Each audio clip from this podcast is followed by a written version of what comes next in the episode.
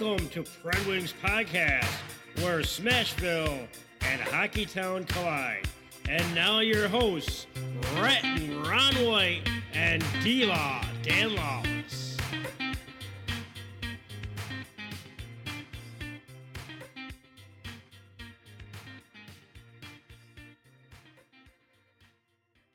Welcome to Pred Wings Podcast, episode 81. 81.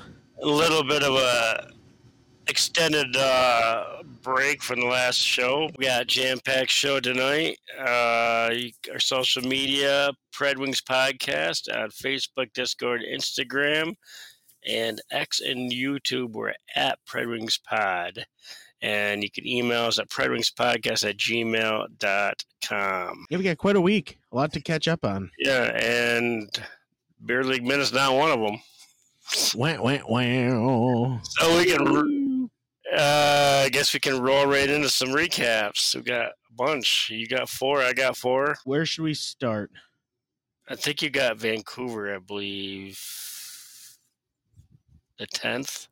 Vancouver. And that was on the 10th, which was a great game in Detroit. Um, you know, I, I just, this game, Detroit came out and they look like the team that they had been for the last couple of weeks. They're on fire. They're playing great hockey. They're playing good together, and it's just it's clicking for them. Uh, Lucas Raymond started the started the game off with a goal pretty quick in uh, 45 seconds. And that's that's the first goal of the game, uh, and that kind of was uh, overrun the second period. The the Red Wings just you know we we fell apart.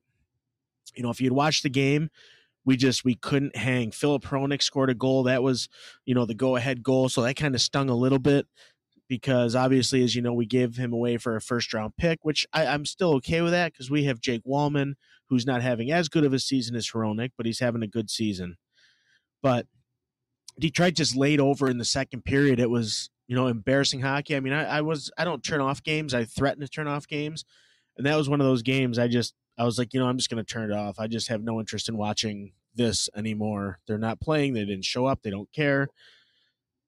But the power play, which has been red hot, you know, we're up to 45, 44 power play goals at that point. And, you know, it clicked. Daniel Sprong just had a nice goal from from Patty Kane and Joey Veleno. That line's been playing really well together. You know, that's that's one of the reasons that they're really good. And you know, and you know, I'm going to get into this probably in my last in my last recap, but there's one name that I want to talk about because I was I want to talk about special teams with Detroit, and one one name that I want to bring up is um, Jeff Petry, Petry, however you want to say it, Jeff Petry. But I'll talk to I'll talk about him, you know, coming up. But third period, Detroit came out. You know, they battled. They got an early power play goal, and Rasmussen out front. That's where he scores his goals. That's where he scores his goals are in the front of the net. Good things happen when he acts like Tomas Holmstrom, and he does not do it enough. But he did it. He did it in this game, and he got a beautiful deflection, and you know tied the game up. Game ends up going into overtime with arguably the best team in the NHL. And Jake Walman gets sprung for a breakaway, gets cross checked in the back, ends up with a penalty shot. So, penalty shot in the game, in overtime, and he scores. Detroit knocks off the, the top team. And one thing with me is the way I judge the Red Wings, I don't care about Chicago. I don't care necessarily about like a Columbus. Like I don't care about those teams. I want to see how Detroit plays against your Vegas, against your Oilers, against your Vancouvers, and they hung. They hung in this game. They showed that they're an up and coming and bright future team. I couldn't say more about this um, this game. And again, I, I have to, you know, I have to highlight penalty kill. Penalty kill has been huge for Detroit. They killed off eight penalties in this game. eight penalties. You know, in this game, one thing that was that was different about this game is that the Red Wings act, not only acted like they belonged, they were physical. They never stopped moving. They looked like they'd been playing together for the last five years, and they're very capable of winning big games. They've they've proven that. They've shown that. So if they can just keep that tempo, keep that pace, and Lalonde can keep that that momentum in the locker room and in practice and carry that over that success have the Dan Campbell effect where guys just buy into the system because when they buy into the system they can they can beat anybody and it shows. Um, but great game by Detroit. You know Walman comes off with the walk off gritty which you know which a lot of people don't know. There is a donation made to a children's hospital. I do have to verify which hospital it is. Um, I actually just read that just before coming on to record that every time he does a gritty when he scores a goal, there's money donated to some I think it's a children's hospital in Detroit. I could be completely wrong, it could be false information, but you know, I think if that's true, I think that's awesome and I hope to see a lot more gritty. But, you know, moving forward, um, we go into Edmonton, we start our West Coast Canadian trip and you know there's just there's not a lot to even talk about in this game uh, I'd like to say it was jet lag and the late start, but Detroit just they looked lost. They looked this. I mean, it was just a complete turnaround from what I had just described against Vancouver. They came out. They got walked all over. They allowed McDavid to have six assists out of their eight goals. Career um, high for him. Yeah, I mean, he just he he's a next level player. I don't care what it is. Like Moritz Seider, who I think is struggling a little bit in this little skid that they had had. He's coming out of it now that they're getting better. But he's just playing. McDavid is just playing next level. Seider, which I was saying is struggling a little bit in my opinion. I think he's had some you know t- untimely turnovers. Uh, he he's been caught out of position. Um, he blows a skate quite a bit, but he had the puck in the corner on a penalty kill.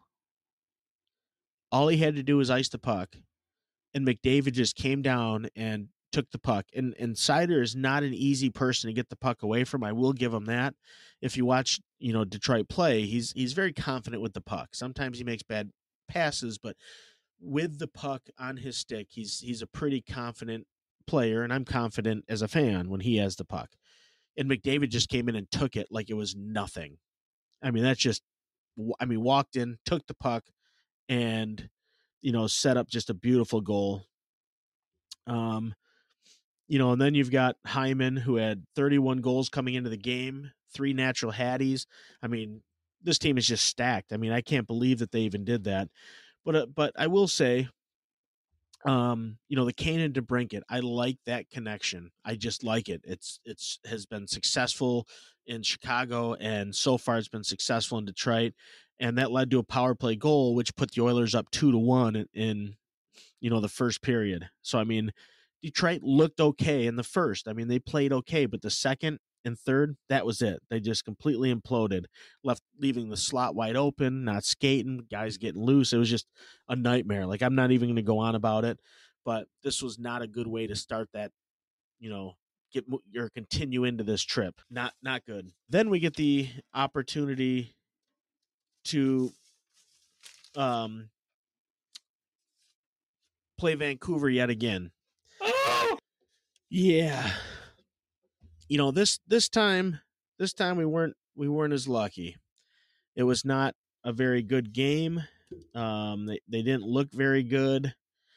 Uh you know, Lindholm, he ended up getting two goals. Detroit just again, they came out flat.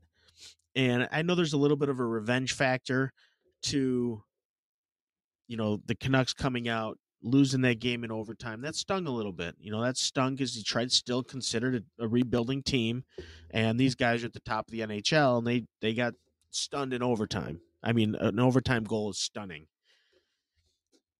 And let alone a penalty shot goal. So the canucks come back and you know they they top detroit four to one and you know everyone's like oh you know zadorov he was mocking Walman with the gritty it's like, okay, you have like four goals this season. you're you're literally you're you're useless out there. Your teammates love you because you're a big body, but you know your your ability to score and and, and hang. Like yeah, you know what? You can come back and say, yeah, I can't do that. I can't hang. Yeah, I'm not a professional hockey player. I get that. Well, of all the people that tend to to not uh, do that is Zadorov, but we'll get into that later. Yeah, yeah, but you know, and it was it was just it was comical that he even did that. It's like, listen, your your city burned your your fans burned your city down when you lost the cup. Like, settle down, guys. Like, it wasn't that funny. And if you knew the cause, if that is the cause that he gives money, you know, that's that's a joke on on him. So, you know, again, whatever. Canucks still won't win a Stanley Cup.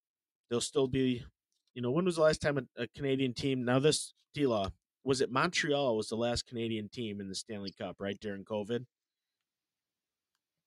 Uh, the last one in it or the last one to win it? In it. That would have been the, the COVID year when there had no fans and it was all right. And you know what's you know what's worse that about that is that they had their own division, so they had to allow a Canadian team. Like there was no ifs ands or buts about it. A Canadian team was going to represent in the Stanley Cup Finals because they had their jerk. own Canadian division. So, you know, with that being said, well, that's one way to get a Canadian team in the finals. Yeah, I mean it, it is. That's you know, Toronto implodes, Vancouver's going to implode. You know, but but whatever. This was a you know a bad game for Detroit. They've just kept yeah moving moving on. Uh, let's just move on. Uh, then we go into Calgary, who you know Calgary has a pretty decent team. You know you can't you can't say too much about Calgary. Um, you know they've they've been playing some pretty good hockey. Their their penalty kill is you know incredible. They haven't had you know I think they only had like two or three games that three games this year where they've allowed more than one power play goal in a game. Um, you know, they're just you know, they're they're they're a decent team. You know, I think I think they're playing pretty good. Doesn't mean that they're going to win the league or anything like that. I'm just saying that they've been playing pretty good hockey and they've got a good penalty kill. Well, Detroit needs to come into this game and they need to to get a win. They need to get that shift going because they're still on the bubble. You know, even the last couple of losses they had, they're still right there in that that wild card race. So they need to come out of this with at least two points on this trip. And Calgary was the game they did that. They won five nothing. Uh, one of the uh, a little tidbit that I found out was that game was the 40th anniversary of Harvey. Do you know who Harvey is, D Law? Todd Harvey. No, it's their little mascot thing that, that walks around. The heck is that thing? I forget. It's like a dog, I believe. But they uh so that's their 40th anniversary of having a mascot and Detroit uh, unfortunately came in and just walked their feet with it. And you know, this game I will say got testy. It was a little more physical. Um you know, it's it's Detroit put up five points. You know, enough said. Larkin had um he's got 28 points in his last 28 games, so he's got a point a game. He's playing great hockey. You know, he ended up, you know, he got a goal that, you know, from Patrick Kane. Um, that was a power play goal. And then Robbie Fabbri, one thing that, that I want to point out in the first period is where Detroit really excelled and really took the domination over this game was in the face-off dot. They out of the first 10 face-offs, Detroit won 9 of them. And on a power play, Robbie Fabbri back to Kane gets a power play goal. Playing great, great, great power play. Our, our our special teams has been on the up and up. Our penalty kill has been, you know, I, I think a big bright spot for the Red Wings this year. Now, what I wanted to mention was starting in that first Vancouver game, because I always, I, I, I, you know, Jeff Petry, I've always wondered what is his role on this team.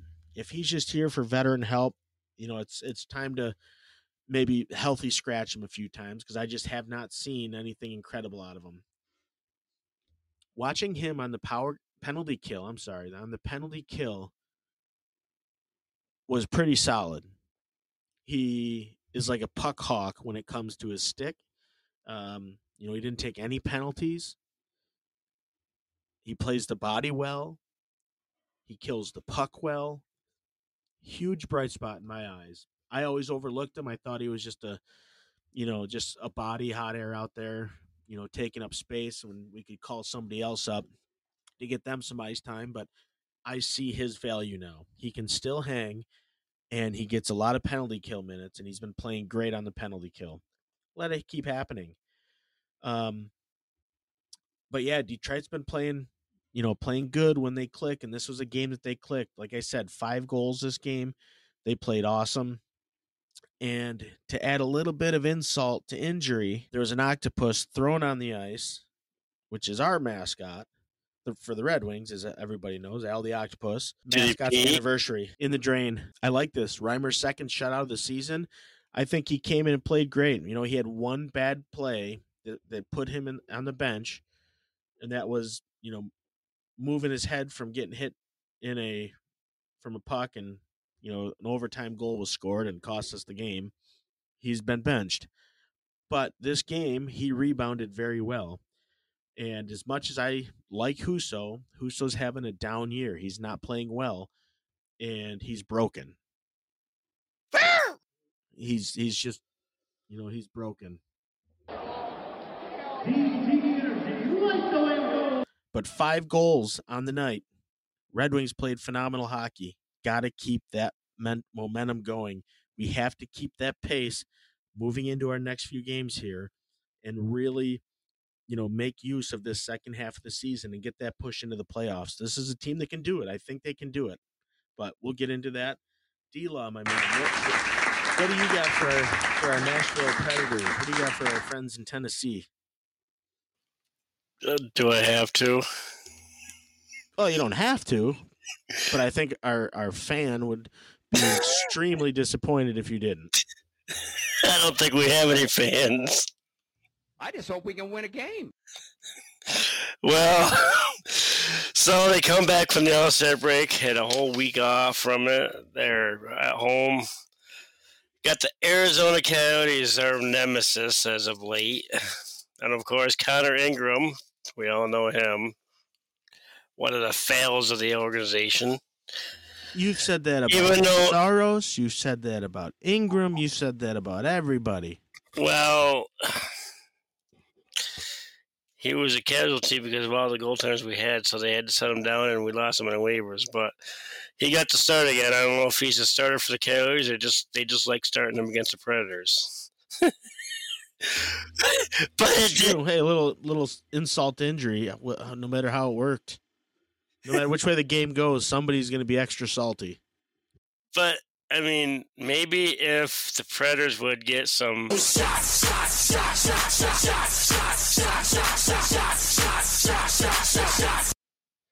Yeah, we might actually be able to put the puck in the net. they didn't get their first shot on goal against the Coyotes for the first five minutes. Five minutes into the game, were they still in the locker room? Just a little That's side. crap hockey. Yeah. That's crap. it's pretty bad when your captain, a defenseman, is involved in 38% of your goals. and he, I, I don't like that. I mean, he's a great player. Josi's a great player. I know he's aging. I know he's. I, I just I, I like him. I like he's a solid guy in defense.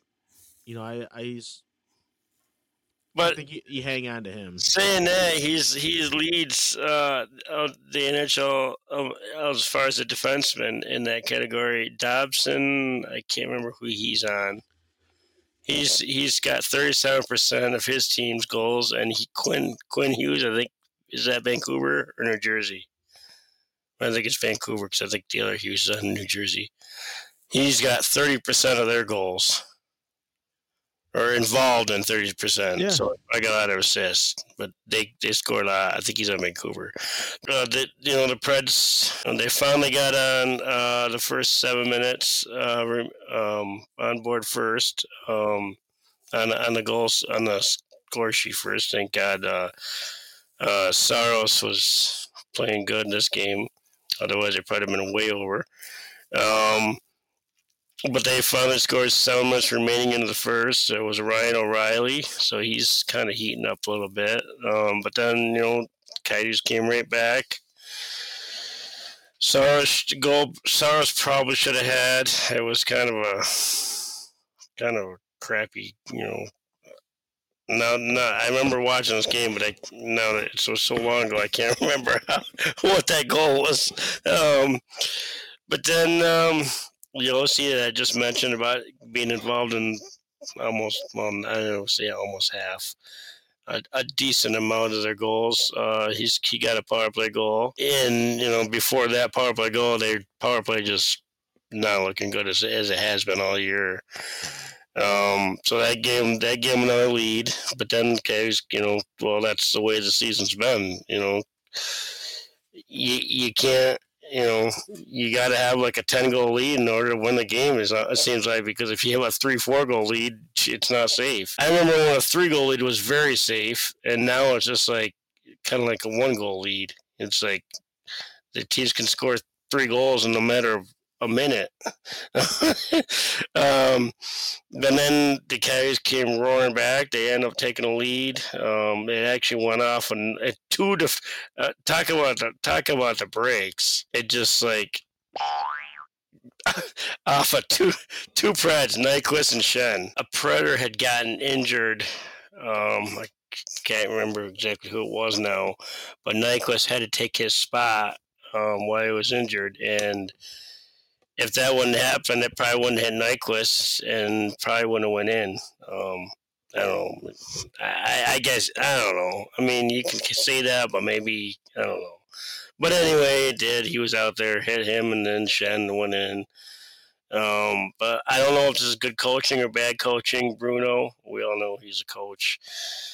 Uh, he was. He's just during the whole game, throughout the whole game, he was adjusting lines. He would like he would put Glass in Nyquist spot. He would put Nyquist back in the top spot with Forsberg and just mix up lines throughout. I mean, this is in, in like from game to game. This is in inside one game.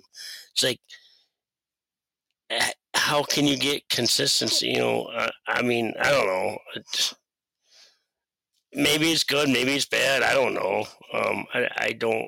I just don't think I mean, if something's not working, maybe you want to change it, but why would you change it back? I mean, obviously, maybe that didn't work. I don't know. I, I don't know. I just, it just seems kind of dumb. I don't know. Maybe not. Maybe that's that's probably why I'm not a coach, but I don't know. Um, but then you know they're just just flip flopping game. Coyotes got another power play goal. They actually had a two goal lead, and you know leads in this in this day and age are not good. Um, no vet the penguin or penguins. What am I thinking? I'm talking penguins.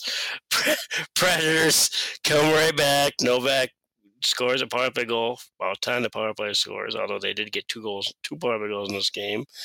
Forsberg ended up tying it at four just because he's going to the net.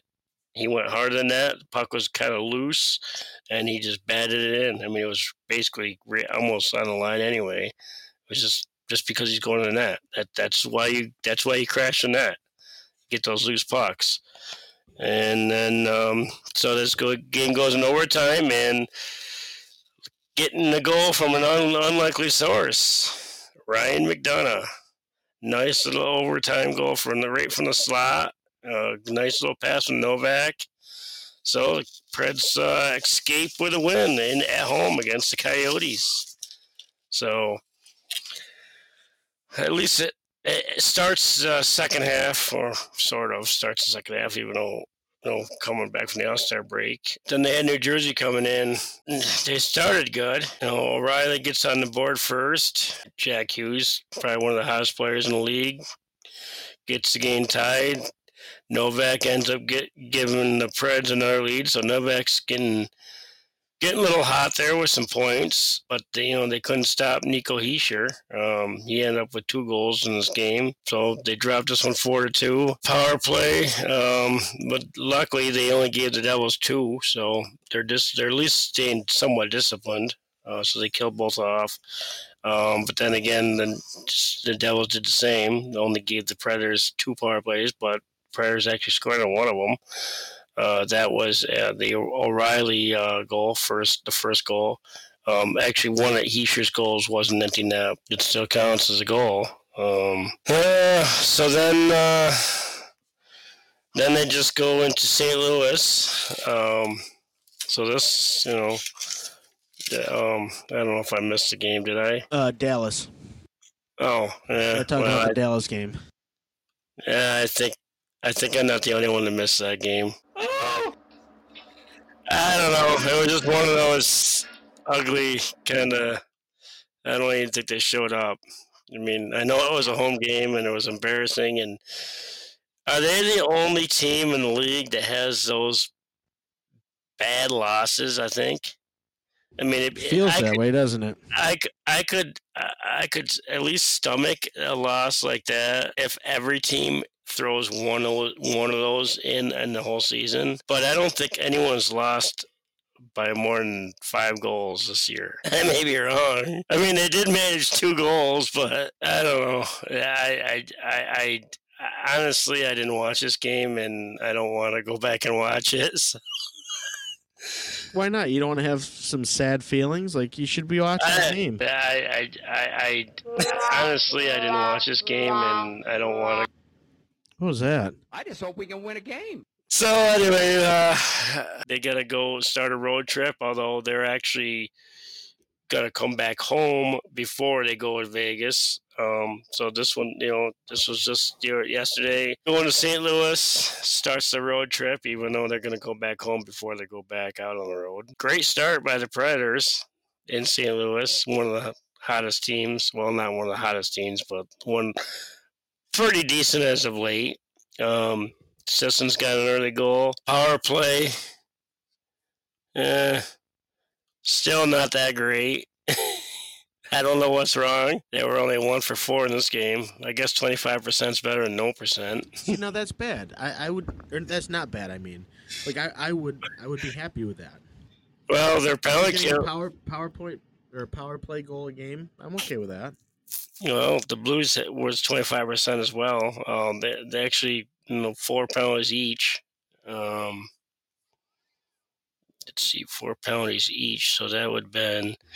Seems like kind of just a. It feels like a pond hockey game. I think there was more.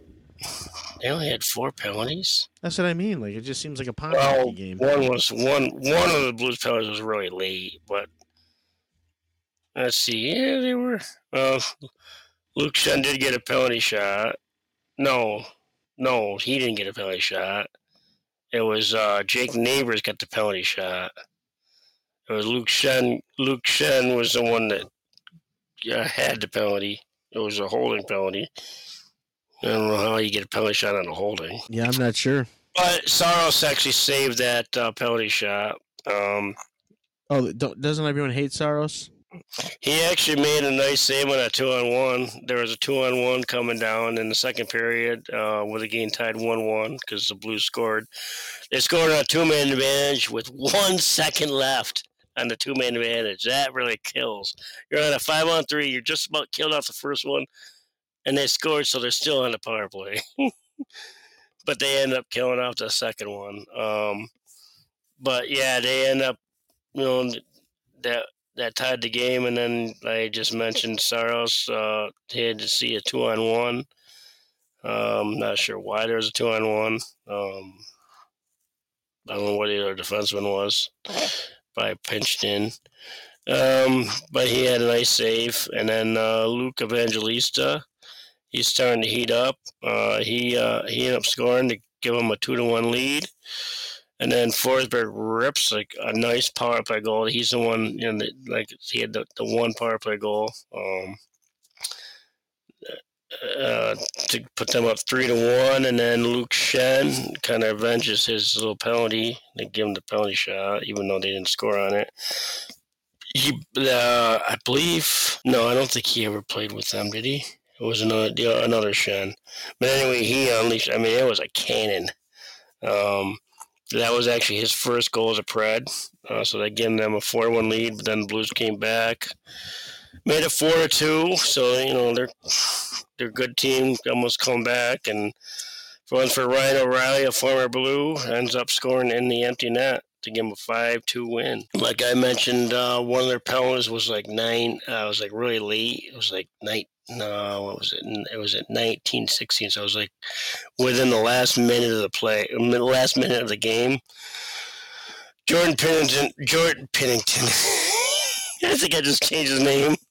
Binnington.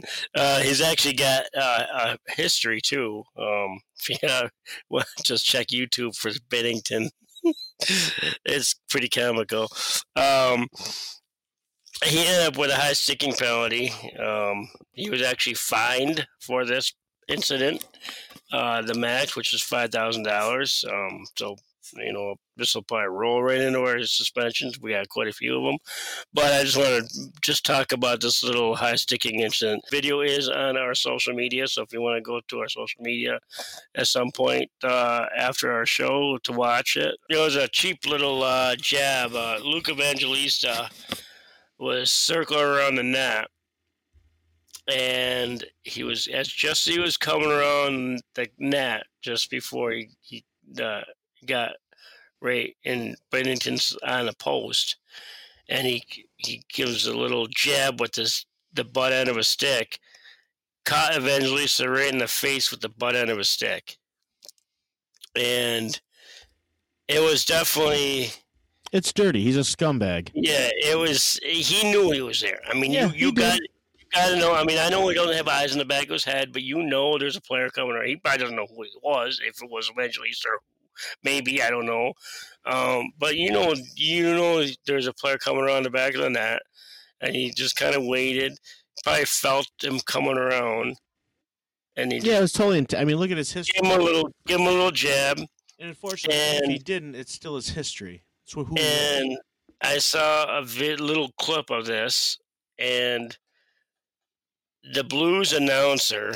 I don't know who he is. I don't usually watch him he said it was accidental. Yeah, it was so accidental. and I'm watching the video. I'm watching the video, and I'm like, because, and I'm looking, and I'm looking, I'm like, no, there. He just the way he, the way he jabbed his stick, pushed it. He actually kind of pushed it back too. He. Just, we got to add him to the list of Jack. So,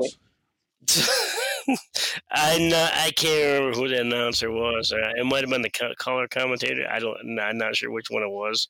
Um, but the pre then there was another video, and they had the press announcers, and he said it was yeah Chris Mason. He's a color analyst. Um, he he said it was definitely. I mean he without. I mean obviously you can't really say it was intentional or you know you, you know because I'm sure they can get fined and stuff like that. But he pretty much said it was a planned move, and, and not so much in those words. Um, yeah, just Pennington's and, trying to be like a new aged, uh, like Ron Hextall. And if you remember Binnington from uh, the Wild, he did that against the Wild. Um, he, like I said, you just go on YouTube and you can see how those. And he's got a history. And I mean, yeah, he got penalized. It was just a minor. It was late in the game. Probably wasn't really worth a suspension, um, especially being a goaltender. But yeah, I mean, he got fined for it. I mean, I guess that's. I mean, it's only five thousand dollars, so. That's the, that's the I mean, yeah, but it's. I mean, the, the the money he makes is you know nothing. Well, that's anybody. That's the whole league. But uh, you know, it's just. I, I just want to say, you know, I would have been okay if he got three games. Maybe, maybe a game suspension would have hurt him more money wise because he probably obviously makes more than five thousand dollars per game. So I'm just saying, you know, finding him, you know, hurt him where it hurts in the wallet. But then again, a five thousand dollar fine for them is nothing. Um, but so maybe maybe throw him a game suspension without pay. I don't know because I don't know if if when a player gets suspension, if it automatically they don't get paid for that amount of time they're out, or if it's if I, I'm not sure how that works. If they actually forfeit, you know, that money you know, or what. But I, I just, you know, I mean, it, it Evangelista didn't get injured on this play, um, but it, it, so it probably wasn't worthy of a suspension. But I don't know. He but he does have a history, so right there, that's probably worth a suspension just because of history. Um, uh, but you know, I don't know. I I think you there's a lot of there's there's there's a, a lot of suspensions. So I know I know you probably want to discuss um, that state of teams. I think or something. Well, yeah. I mean, if I mean, we kind of went into. Um, I mean, we didn't talk about all the suspensions and fines. I mean, I think we should just roll right through that. What do you think? Yeah, there's quite a few. I mean, I mean, um, one of them, one of them was against Detroit. Um, Zadorov, who we had mentioned, came across the ice, lowered the shoulder right to head height. Now, I understand if a guy is getting down or crouching or trying to avoid and just gets hit in the face. Like, I get that he put himself in the position. This was not the case. So he got he got two games for it, well deserved, and a thirty nine thousand dollar fine. So or worth thirty nine thousand dollar salary forfeited. So that was good for him. And then should we go off on the uh, are, we, are we going to talk about Rielly? Uh, Dillon, uh, there, Dillon got suspended. I was actually watching this game. I don't. Did we? I, I thought we talked about that one. Brenden Dillon on Acciari. Oh, okay. We did talk about. I think one. we talked about that. Yeah. Uh, gr- um, Grizz, Grizzle, Grizz. I don't know how you say that for Boston. I was watching that game too. Gri- Grizzlek, Grizz, he got a spearing. He speared uh, Max Pacioretty. Yep. And I don't know if I can say it on the air. Actually, eh, maybe I can. Go and the, I'll just keep it happy. he speared him right in the family jewels. I mean, it was like with the blade end. It wasn't even. It was not the butt end. It was the blade end. Um, yeah, we got Pat, we got Pacioretty did come out. That was uh, actually that was last Saturday. That was the same day as the uh, the Wings played the Canucks. Um, so there. Um, yeah, I was actually watching this game a little bit, and it was I was not watching the Bruins because I can't stand watching that guy. Mm-hmm. But yeah, it was. I mean, I, I'm kind of surprised that he didn't get suspension um, because it was he, he got a fine. He, he, I believe he got kicked out of the game too. Yeah, he got fined. Yeah, fined five thousand. He, yeah, he he was just a major penalty, so he was kicked out of the game for it. So that I'm that right there. I'm surprised that he didn't get a suspension. Um, I wonder if it's because Patrick came back in the game. I don't know if that had any bearing with the with the no suspension or not, but it was it was a pretty pretty serious jab. I mean, anytime you get speared with the blade under your stick is pretty bad, but especially in that spot. Um, right in front of the net too. I mean, it wasn't like on the crease; it was kind of like in the slot area. And then another before we go into the big one. Uh, all speaking of Boston, um, another high sticking on the goalie, Ullmark. Um, high sticking a lightning Eyssimont. I don't remember. Is he a rookie? Um, that happened uh, just this past Tuesday. I didn't see the. I didn't actually see that game, so I'm not or the incident. Um, I don't know how if it was like the same type of play as Binnington or not, but it was it was a high sticking. Um, so you got fined. oh boy.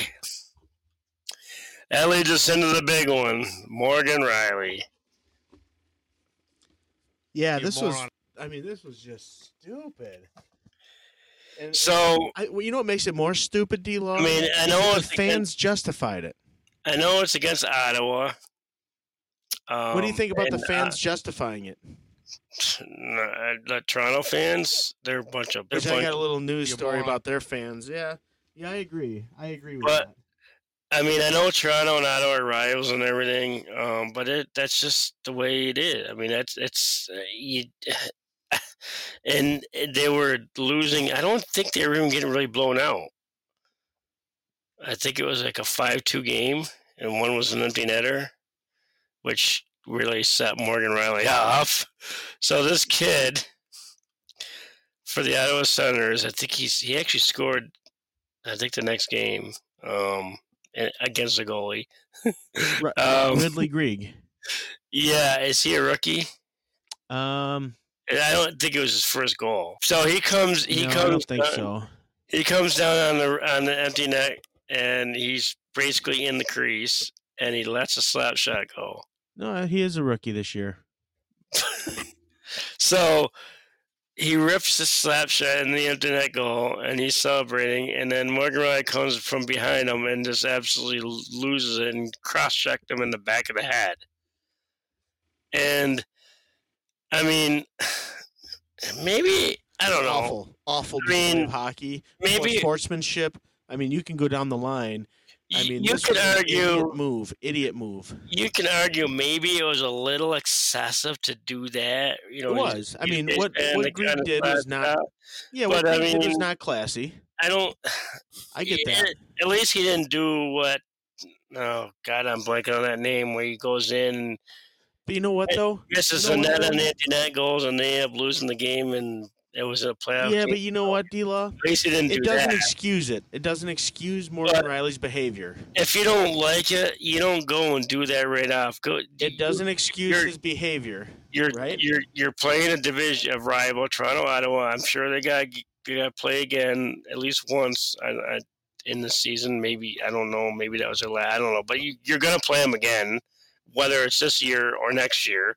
They're in the same division. They're rivals. Maybe in the playoffs they'll play each other you do something in the game and not not a cheap shot. You just find you pick the moment. no, I get it. You um, gotta you gotta find that time. Like you you don't do it then. That was not the right time to do like, it. Like that was like, garbage. That was garbage bush league hockey. There's no place for it in the NHL. And now Rielly should have a target on his head instead of Greig. I don't care. You know what?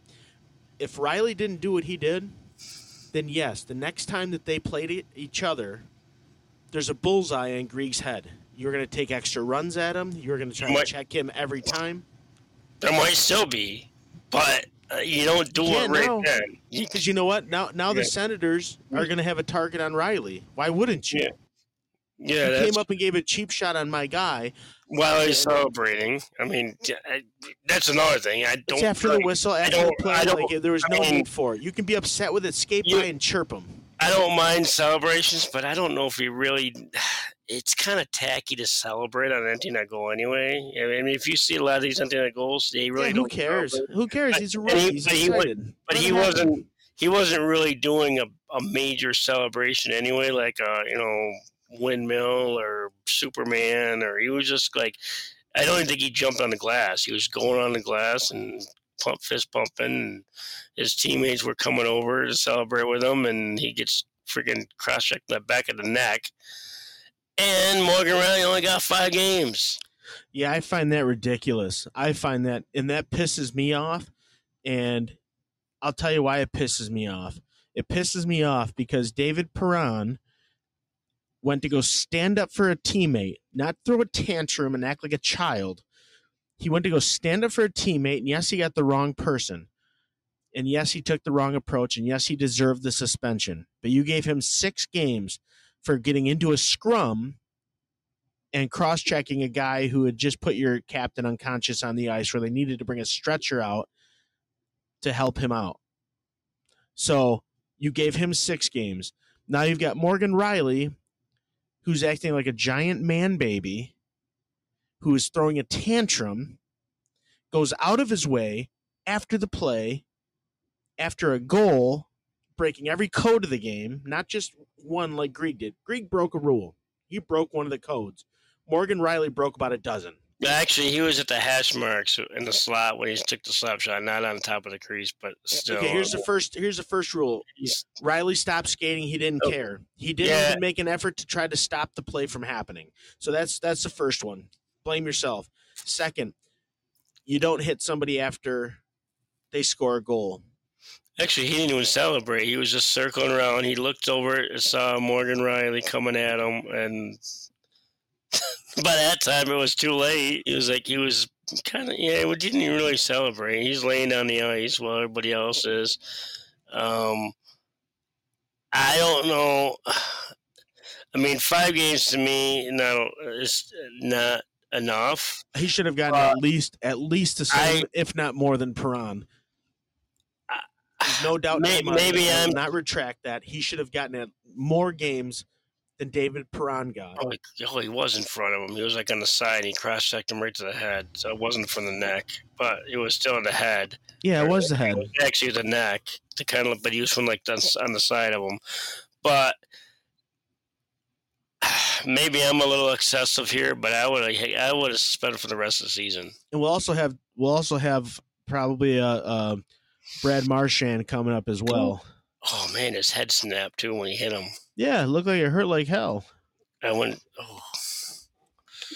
And I don't. The only thing is, I don't think Morgan Rielly has has a history. But I'm just disappointed in the player's safety because he's lost it. He's out of his mind. He, yeah, he, he's he, got to go. he has no history. So well till now. So that's probably why it was five games because he has no history. Um, I don't know. Maybe maybe Oh, you know what? I take it back. Ridly did play last year. He played 20 games. Well, that might he might still be considered a rookie though. Uh, but he, I don't know. I am- am I too harsh saying No, that not at all. Rielly should be suspended for the rest of the season? Uh, yeah, I think that's a little harsh. I would have given him I mean, 10 I- games. I would have given him 10 because A, you gave Perron, who doesn't have a history, you gave him six for defending a teammate. I mean, Morgan, six yeah, for Morgan, defending a teammate. Morgan Rielly did did worse. He targeted on purpose with a cross check to the head. well, that's a guy who was celebrating after a goal. They got less than thirty games left in the season. Um, so let's see, fifty-three games. So they'd be like twenty-nine games. Yeah, I, I, you, Oh. I you give him ten games in my opinion. That's just that's me. That's my thought. Yeah, I, mean, I think no, that's like, absolutely fair. He's got no history. Maybe fifteen. I'll Well, say. you 15. say fifteen. I, I'm still sticking with ten. I think ten is a good number. I think that's fair, but that's just But- me. and I think um, that is all suspensions, isn't it? Uh, I think it That, is. that- that was the big one. It seems like they, most of them were head hits. Yeah. Which don't get me started on that. I'm not kidding. It's just it's one of those things like totally avoidable. Totally, totally, totally avoidable. You bring back the goons, this goes away. Avoidable, like the Zadorov hit. Yeah, that comes in, and if he's got somebody like if and- he's got to stand against Ryan Reaves, I mean he's going to have to go blow for blow, and he's a big boy and he can hold his own. But that's all he's good for. I mean, same with Reaves. That's all they're good for. But if every team had that guy, you're you're going to be careful of these dirty hits. Like like again, again Marchand, The you know, face. thro- throwing that throwing that elbow and splitting open uh what's his name there um he played for the the- islanders i can't think of his name oh no arvidsson he, he played for you guys it was He- viktor arvidsson. Probably did that when he was him- with the Predators. well he split him wide split him wide open with an elbow. I mean that's why i said marchand better have something coming in terms of punishment. Um because i mean that's just cheap. He doesn't need to do that. He's too he's too skilled. That's that's bush league. But anyways And then the Um, face. but, again, but if that happened, what I'm saying is, if that happens, then all of a sudden you have to line up against somebody. And I've used this a hundred times. If Marchand throws that elbow, then the very next shift that he's out there, he's looking over at, at you know, I'm using present day guys, but like Ryan Reaves or Radko Gudas, like he's not going to be able to to tail away. He's going to have no choice. It's going to be, listen, you're dropping the gloves, or I, I bust your face up while you try to run away until the refs can break it up. Like that's just that's how it is. Like that's just that's just how I feel. I don't I don't agree with with Parros getting back on topic. I don't think that he made the right decision there. I think that they were given preference because it's a it's Toronto, and the, the there is a definitely a, a market in Toronto. I'm not going to. The fans are idiots. They've run every goalie out of there. They were insane. They go nuts on each other during games, which I'll get into in, in you know just a second here. Um, but it's just it's one of those things like if that was any other player without a history, they're going to get 10 games.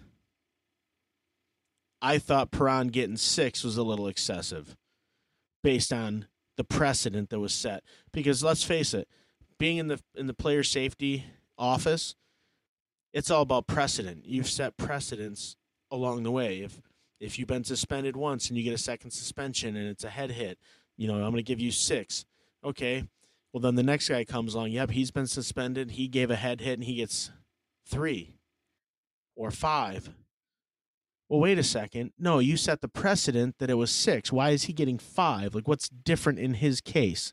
Like, yeah, I get it. The circumstances might be slightly different, but if you're eliminating head contact and that's the penalty in what you're reviewing, if there's head contact, there's head contact. Yes, there's more intent. If there's more intent, you give him more games. But in this circumstance, Perron and Rielly were flip flopped. Rielly went out of his way to hurt somebody. Perron went out of his way to defend a teammate. And while and obviously he was trying to hurt somebody doing that, but he had a reason to do it, not because somebody hurt his feelings, not because somebody made him upset and they were going to lose a game. It was because somebody took his captain out unconscious on the ice. That's why. And he gets 6 and Rielly gets 5? Like come on, Parros. Like wake up. What what are you doing? What are you doing? It just doesn't make sense. But again, I think if that's any other market, they're getting 10 games. That's just my my take on it. I'm done. I don't. I don't have any more to say in this. On this, I just. I, I said what I had to say, and yeah, no, I get it. When I mean, we can't beat this thing to death, but that's just that's how I feel. Um, you want to get into some news stories? Uh, yeah, I don't think there's a lot. Um, no, there's not. I got I got a kind of cool one I want to lead off with, and I, you probably wouldn't know this because unless you were watching the the Red Wings game, but JT Compher's sister, uh, I believe, had the game winning goal in the PWHL game back in Toronto, and I know Compher wanted to try to score a goal that's you know that same day and it didn't happen. But he's been on fire, Compher, and he had a good chance at doing it. But I just thought it was cool that his sister is playing professional hockey as well. So, you know, that's that's kind of a cool little family thing they got. Yeah, I didn't realize that was going on yet either. I don't know. yeah, know. it's starting to pick up. Like I, I'm watching the crowd. I mean, it was it was packed. It was full. The stadium was or the arena was full. It was. I didn't expect that at all. It shocked me. So now, because the arena was packed and sold out, I'm going to have to try to watch one. Just see Did what it's it- all about. Did they have more attendance in Arizona? Oh, without a doubt. Just in the first bowl. I mean, let's face it, college arenas that are bigger than, than Arizona's have more attendance. I mean, RIT is probably close to their attendance. As long as we're talking about Arizona, I just want to mention, you know, watching the Arizona games, you know, on TV eh, eh, when you know in in that when they're home, you you, ju- you can see and you get you know when you're watching games, you can you know the background noise and everything. I mean, obviously you got the announcers and everything, but then you, you got the background noise and it just uh, lis- watching the Coyotes in their home arena. Or, Yeah, the well, acoustics are terrible. it There's just doesn't sound. It sounds like I'm at, at a college arena. Well, I mean, it is a college arena, like an Yeah. RE game or something like that. Not like when you go and you watch an actual NHL team in the NHL. It just sounds, you know, different. You know, the fans. You can hear the Oh yeah, the acoustics are way off, and Yeah. I, I want to say I don't know if it was agents, but somebody has gone to the NHL and said, "Listen, this experiment's got to end. It's awful. It's awful for the players playing there. The acoustics are off. Everything is off. You have to walk a mile to get to the ice. Like everything is just a joke." So but this is Gary Bettman's. Um, No, I think they are getting. A, experiment child, and he's not going to let them go. I think they- not. I think they are getting a new arena. It's I don't know if they're in the process of building it, but something's. I think they are going to get. I don't know where it's going to be, but I'm pretty. I, I'm. I have to dig into that again. Um, Well, I I know. assure you. I, I know. I know this should be called the Coyotes podcast or something because we talk more about them the last couple seasons than we Well, I mean, Okay. they're just a train wreck of an organization. more than the Predators. Well, no, but oh yeah, least- of course. least- I'm just kidding with you, but At least they can win. I just Yeah. hope we can win a game. Yeah, but the problem the problem is is that it's just a saga. It's a it's you know it's not some Cinderella story. They went from a you know a beautiful arena. They had fans. They had players. They moved the team. You know some of their stars begin to, to you know like Shane Doan steps down, and they just never they never got any star power. They never had anyone come back. I mean who who That- they had. I think Shane Doan's actually in the organization. Is is he? I don't think he's a Uh, GM, but I think he's something got something to do. Yeah, I'm sure he is. I mean, he that he was he is the face of the city. But my my issue is is that they they moved the team. Then nobody wanted to play for the team. Then the team is horrible for years. Then they move into a college arena where they can only support four or five thousand people in the arena. You know the revenue's down. You know they're not able to pay their share towards the NHL fees, and it's just I mean it's just a joke after Yeah. joke after joke.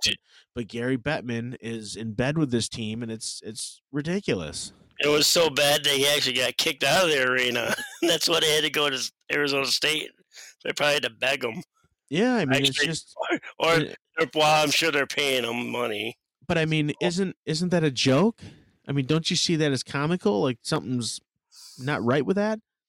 I'm surprised they let them sell alcohol. I, I thought it being on a college campus they weren't allowed to, but know, maybe there's an exception. Yeah, I'm sure they would make exceptions for it. But I know, like you said, we talk about Arizona quite a bit and their teams, and we should call it the, the Arizona podcast. Well, I'm not. I'm not because I'm not Arizona. I don't like Arizona. I think it's funny to rip on them.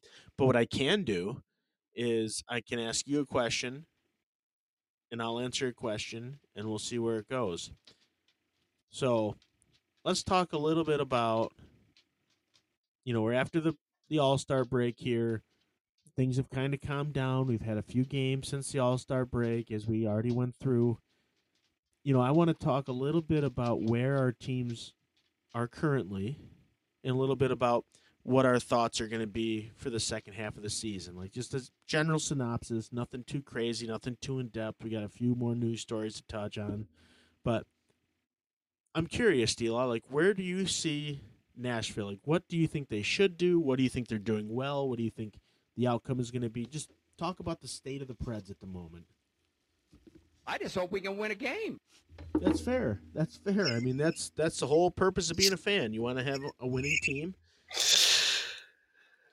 Uh, do like what i mean do you think they ripped the band-aid off and just finally actually rebuild like enough with this retooling crap like it doesn't work it hasn't worked it's never worked for them You moron. i mean what are your thoughts on that i mean seriously well, obviously, it's, it's some teams can do that without being. Look at Who? Boston and somebody. boston didn't do that they, They built a never- team they way never back went. when. They never went to rebuild, and then there's, Yes, a, a couple other teams that never sell before out. they had chara players. and all those guys You get marchand before they had them they were your- not good they were not a good team they were rebuilding back in those days they were rebuilding the team that they have and they've just They've always- they've plugged players in as far as I can remember, they've been good. No, not, they have not always been good. The Penguins are not doing too good, but they're they haven't gone into rebuild. Yeah, but they they did. They did with Crosby. What do you think happened in the between 80s. you and Crosby?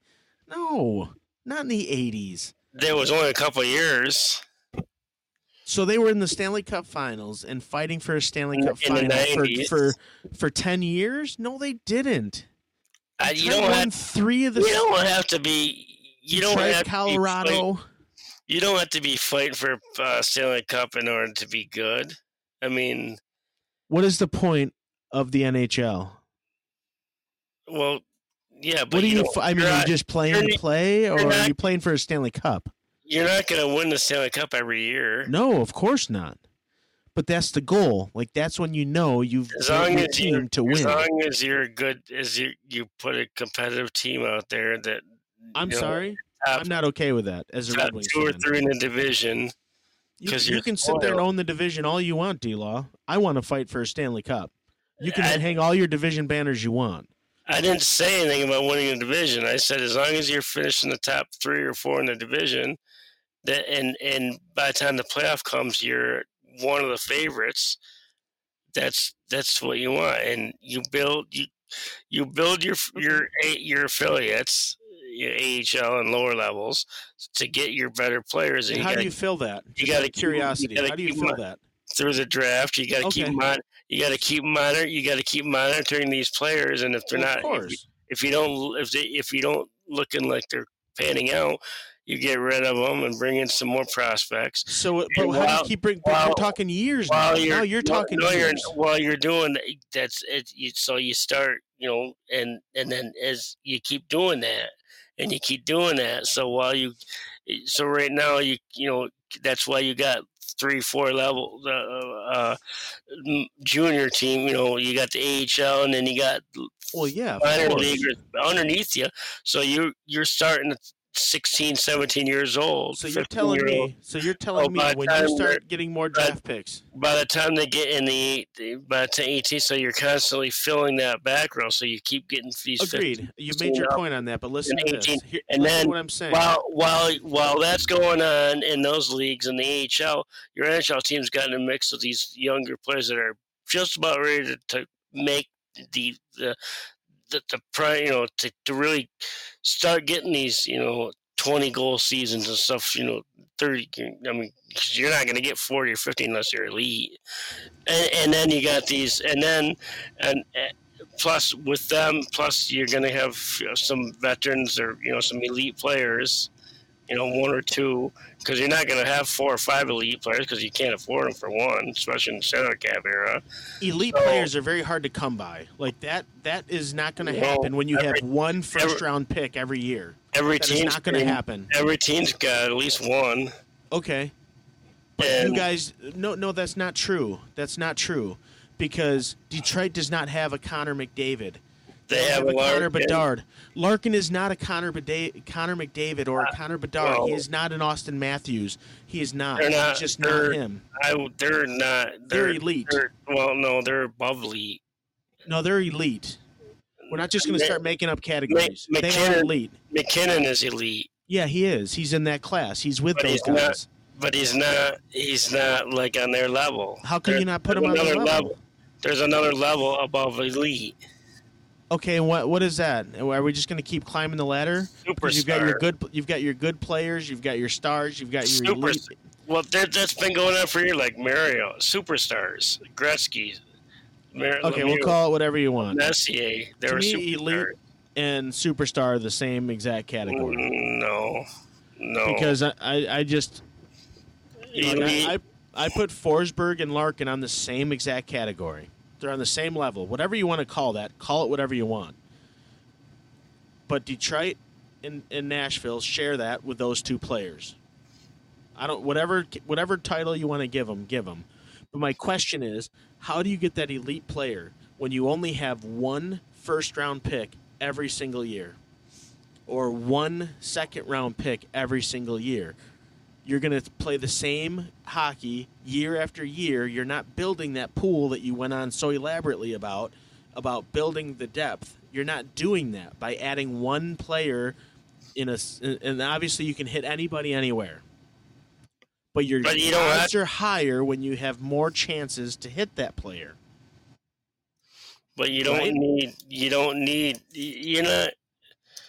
A first or second round pick doesn't. I mean, you. You can have players that are in the fourth, third, fourth, fifth round that are top players. I understand that.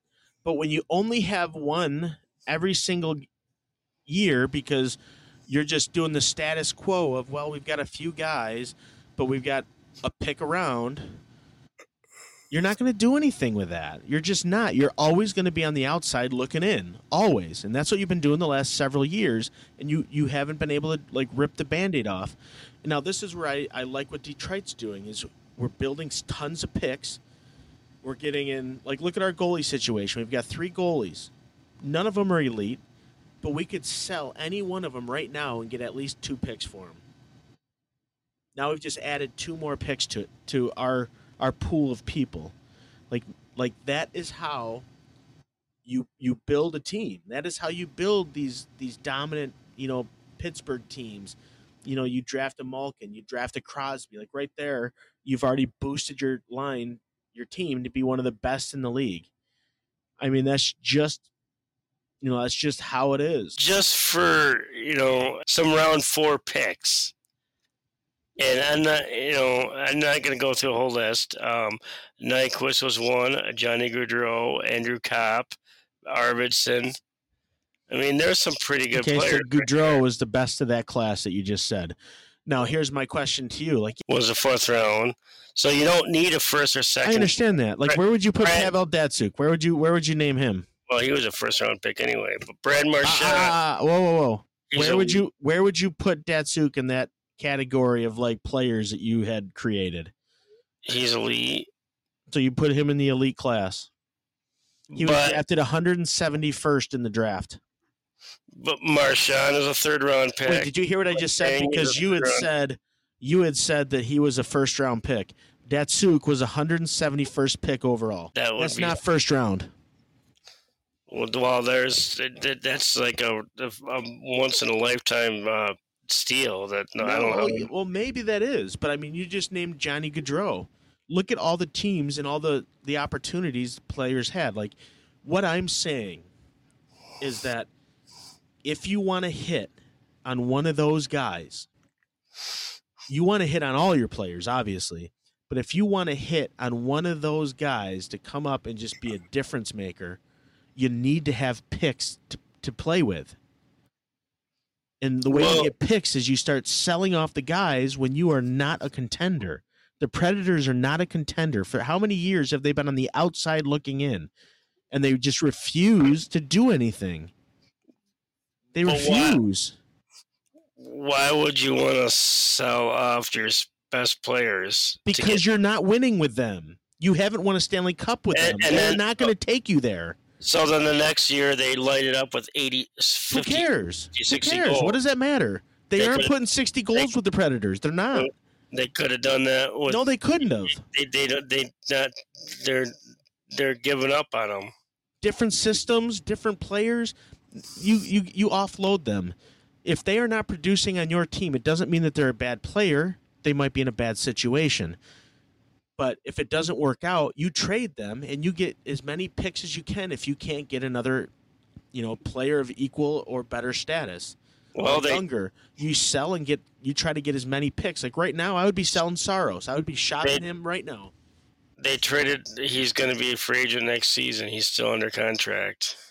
That's why you trade him because he's gonna walk for nothing. No, he's not. He's they're going to re-sign him. They traded Ekholm and got nothing for him. So that doesn't. So that that theory is out the drain. That means your GM is not very good. Well, he's retired. Uh, yeah, because he was not very good. Well, He was, it was a forced retirement because he was not very good. How do you how do you know this one's going to be any better? I don't. We gotta wait and see what he he, does. he He's hasn't got to sell anything. Saros right now. No, he doesn't. We got no. We got nothing. We got nothing. Doesn't matter. You aren't gonna win. You We aren't gonna win. You've got Askarov. He's No. gonna be just fine. in the AHL, yeah, but not the NHL. Why? How do you know that? He's had he's played a couple games in the AHL already and done nothing. Yeah, let him grow a little bit.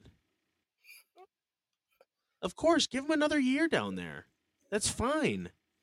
Like Cossa, he's playing phenomenal right now. His goals against is unreal. His win loss is unreal. The kid's playing great, but that doesn't mean he should just come up to the Red Wings and you know take the take the top spot. It takes time.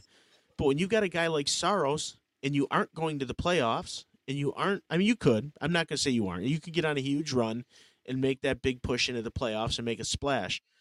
It- but you're just not there. You guys miss out or are a first round bounce every year. Like it's time to do something different.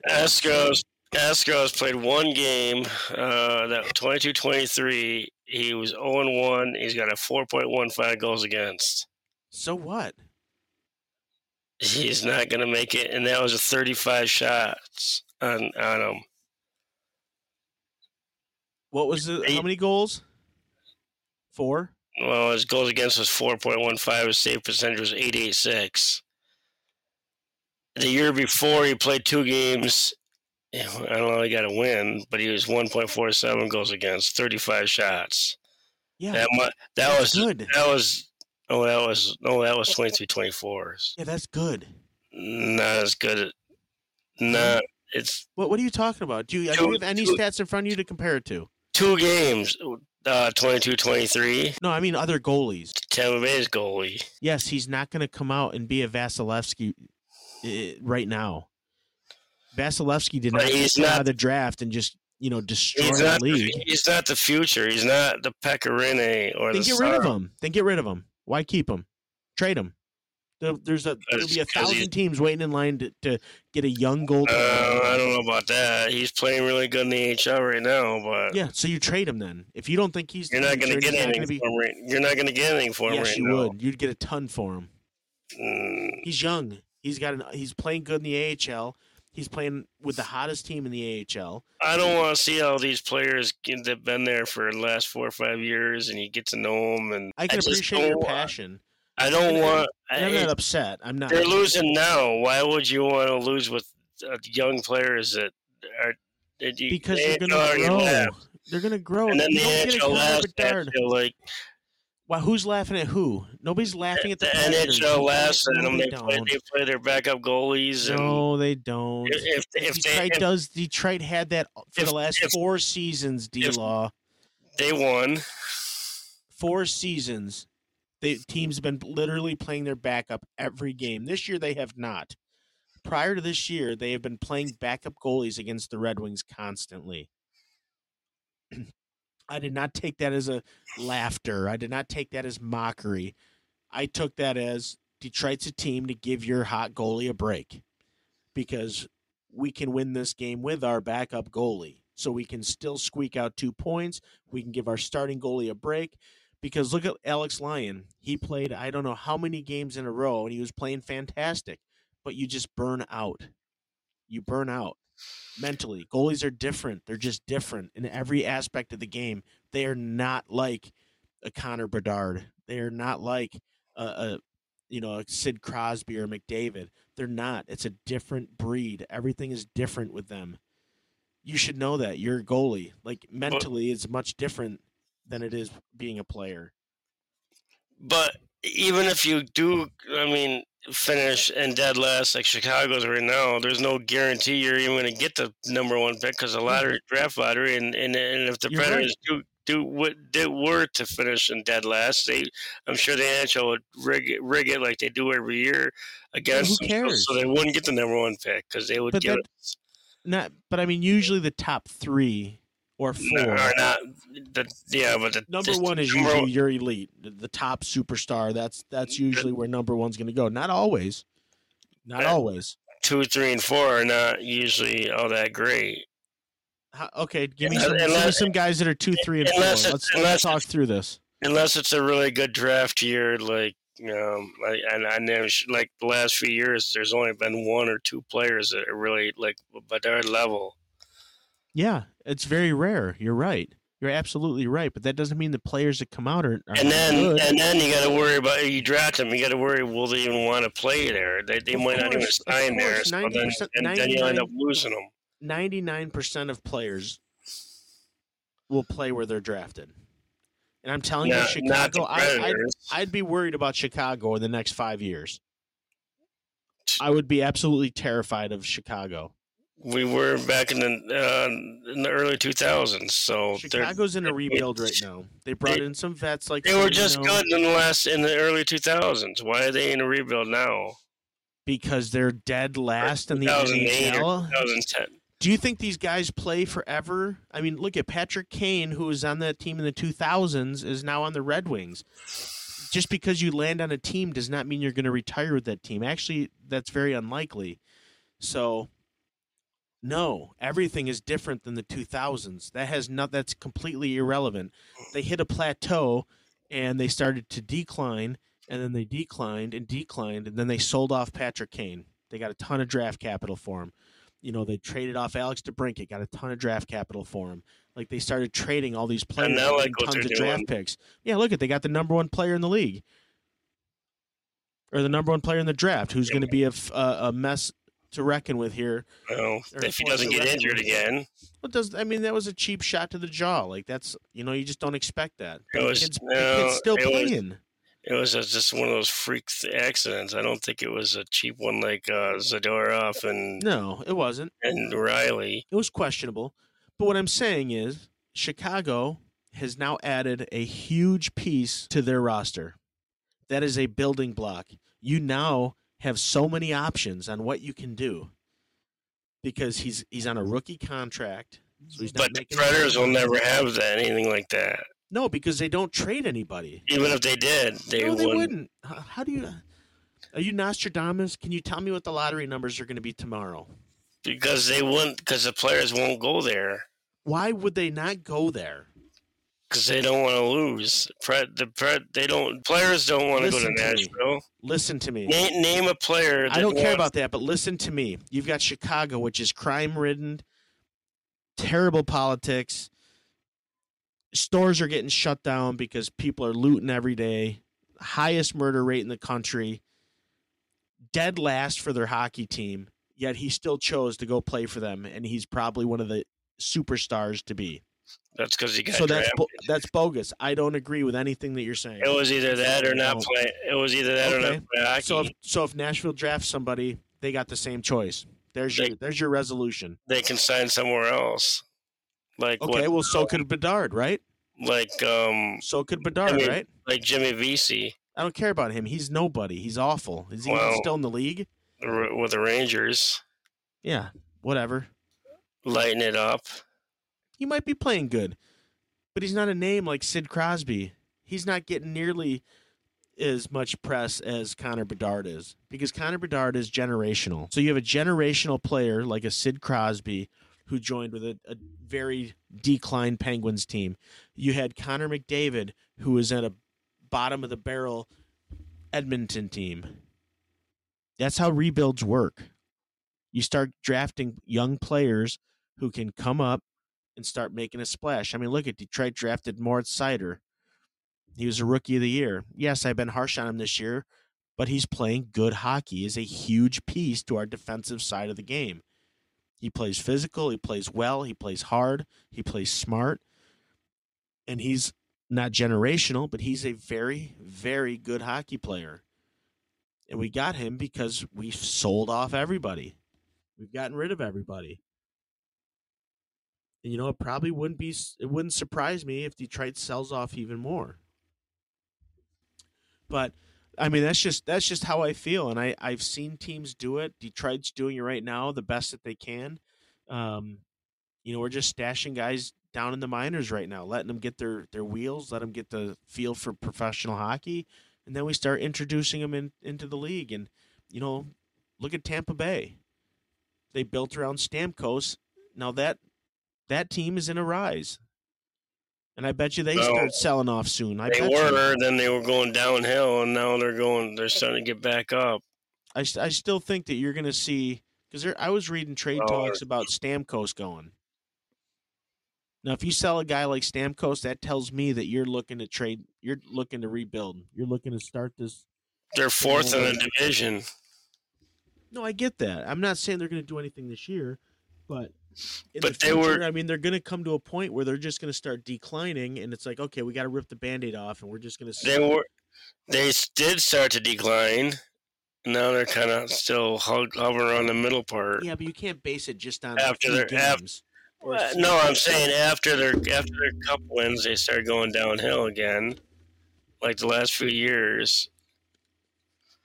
Yeah, I mean, we'll we'll see where it all shakes up, but I mean, at the end of the day, I still, I still see them being another team that's going to be starting a rebuild soon. What about the Panthers? They're on a nine-game road winning streak. They're They gutted you know, their team a uh, couple they're- years ago. more than that. That's what I mean. They gutted their team and rebuilt it up. New Jersey, s- they're in a rebuild they right now. sold They had they a really good their- season last they year, They sold all their players to Calgary. Right? And they got a But- lot of but draft they did- well, they did get a good player back, but But again, what I'm saying is, you've got these these teams, and that's how you start building a contender. Is you you start to see how your team's evolving. I mean, it's it's not an easy process. I can't even speak on it 'cause I don't even have any idea what the hell I'm talking about. I'm just winging it. But you got to. I mean, I'm thinking about Steve Yzerman, what he's got to be looking at. I mean, he's got to be in constant communication with scouts to see who's where, who's the next up and coming star, what's our opportunity to get that person, what do we have to do? Do we have a chance? Do we not have a chance? Well, no. Well, who can we land? I mean, there are so many scenarios. Like, can we go get somebody in free agency? Can we go get somebody over here? Can we go get somebody over there? Can we bring somebody up from the AHL? Can we put somebody from the ECHL over to the AHL? Like, you got to watch and see how these guys are developing because if you're watching, it's like, hey, we've got some really good, solid right wingers. I got to focus on left defense. Then I'm going to start looking at left defense. Like, you have to look at who can possibly come up and translate into the NHL. But the only way to do that is by getting draft picks and putting guys into the system. I just think if you're on the outside and you're looking in every year, I'm sorry, I wouldn't have given Forsberg a contract. That's just me. If I'm David Poile, I'm giving him a couple years. Say, hey, keep up the production. We can figure out something to keep you. But as he starts declining, he's out. And if he didn't like that he only was going to get a couple years, you trade him. Find a team that wants a guy that can put up 20, 30 goals a- a season. And, the Predators need that. well, yeah, it's working out extremely well for him right now. One guy is not your team. You need support. And that's what I like about Detroit. But I think that the Red Wings came on. uh, We had a bad skid in Canada. We're going to move past that, I feel like. Finished a good one in Calgary. But I think overall the team is gelling pretty good, which you expect here at the halfway point. Um, guys are starting to get their feet. Guys are coming back from injury. Uh, you know, unfortunately, Husso is out, but I, I see Detroit still making a splash. I don't see them making a, a tumble. I, I think that the culture has changed a little bit. I think, actually, believe it or not, some of that could be due to the Lions because Detroit's become a city where they want to start seeing championships. Detroit's become a city where the sports has kind of taken over again. People are excited to go see these teams play. And I think that translates into the locker room. And I think that you're I, I think Detroit could be a team that could sneak in for an early first round loss. I'd be okay with that because that tells me that the rebuild's working. And that tells me as some of these older guys like a Robby Fabbri moves out and you bring in a Jonathan Jonatan Berggren if he's still with the team because they're talking about trading him for a boatload of picks. You know, you bring up Simon Edvinsson. You know, Jeff Petry walks, Simon Edvinsson backfills, you know, and then he only grows with the team. Probably costs half as much money. But I think Detroit's got the right depth in the in the right system right now. I think it's working pretty good. I, I think Detroit could make a splash. I think they could come out of this and you know, if, if they don't, I think they'll be extremely close. I don't think you'll see an implosion like last year and many years before that, but I think Detroit's got an opportunity to kind of make a name for themselves. I'm excited. And that's not me busting on, you know, Nashville Stones, but you know, what is that saying? Like insanity is doing the same thing over and over again and expecting different results. I just think that's what Nashville's been doing for several years now. You moron. I think Poile just had one lucky season. And, and I'm not bashing on them. And I'm not putting them down. I'm not doing any of that because you're going to say I make fun of them. And I'm not. I'm not making fun of Nashville. Oh! I just think that they've made some poor decisions with Poile. They allowed him to stay too long. And Now it's going to take Trotz probably three years to get out of this mess. This year, he probably won't do a ton. I would still sell Saros because now he's playing good hockey. You can probably get a lot for him. There's going to be plenty of teams looking for that number one goaltender, and he's it. Like right now, Detroit's got three backups. You actually, you actually have a starting goalie. Use that to your advantage. And then we won't have a starter. That's okay. Who cares? Lose. Losing's okay when you're in a rebuild. It We lose sucks and it hurts. and. It's disappointing and it's maddening. It's upsetting. Like yes, you're gonna feel all those emotions and it's not fun. I can't take any more. I mean, two one, one uh, three two. Yeah, yeah. At least they're in the game and they're you know bounce here, and bounce there, and win. But I can't take these nine to two losses. It's just embarrassing. Yeah, a little bit, a little bit. And if you do Those that, happen every once in a while. Detroit has Yeah. lost eight to four.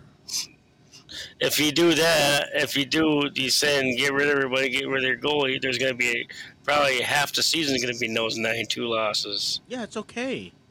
They suck. It's not fun. You're gonna get bullied. Even even that when part of it. That is a part of the cycle. And I just feel like you're stuck right in the middle. Like you, the Predators are flatlined while every other team is going up and down on the graph. even when San Jose, flat. even when San Jose was in their 15 game losing streak or whatever it was, or 14, I don't think Yeah. they got blown out maybe once. Yeah, it's all the Predators got blown out. Teams aren't going to get blown out. They just like it's not like every game the Predators are going to lose like that. It seems like it. Well, of course it's going to seem like it, but it's not reality. Uh, but anyway, Back to the news, D-Law. um, actually, a good thing that the Wild did. Um, uh, Marc Andre Fleury. I mean, there's this, there's a lot of players uh, had their 1,000 games. I think we talked about a couple last show. Um, but Fleury had his 1,000th game and 552 wins. Um, and I like him. the Wild uh, did honored him for those uh, while when the Penguins were in their town and their their building, um, which was actually Classy.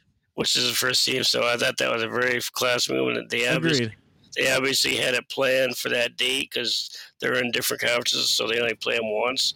And Yep. they could, I mean, they could have played. They could have done that when he when they played Vegas or Chicago, which they play a lot more often. Um, so I thought that was very, very, very good on their part. Agreed. Um, but speaking of Minnesota, I think it was that same game. Um, the horn kept going off, and the, the, it was, saw that. everybody was like the rest, and everybody they were like, "What's going on?"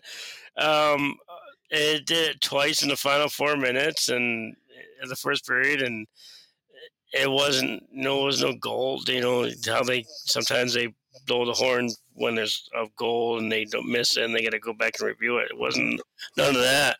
Um, so apparently it was just uh, an, inadvertent horn going on. One got stuck. I know uh, one of the rinks there uh, that I, that I do scorekeeping for uh, last year. It was it did the same. It was doing the same thing where I was like, "What the heck's going on with this?"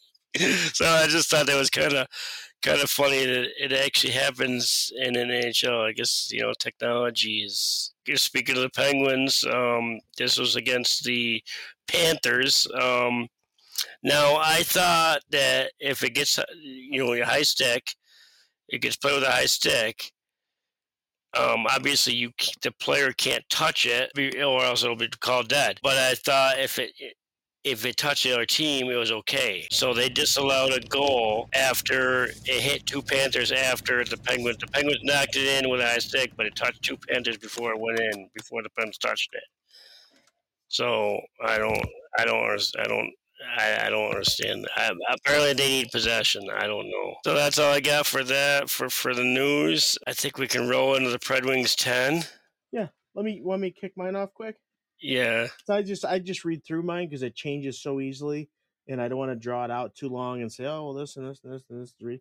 So I've got you know Vancouver on top, not just because they beat Detroit recently and you know did the gritty against us, but I've got you know Vancouver, the Rangers, who I thought have been coming up pretty strong, um, Florida, Boston, Colorado, Winnipeg, F Dallas, Carolina, Vegas, and unfortunately Toronto. And speaking of Toronto, I just want to add one thing, D Live. Forgot to mention this. I don't know if you saw this or not. Um, but at the Toronto game, when Auston Matthews had his hat trick, one Toronto fan stands up. He looks like Peter Griffin.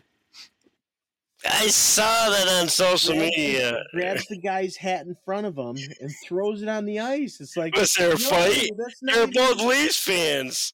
I'm Yeah, like, like- yeah, it's like they they hate each other. I mean, they're the most defunct.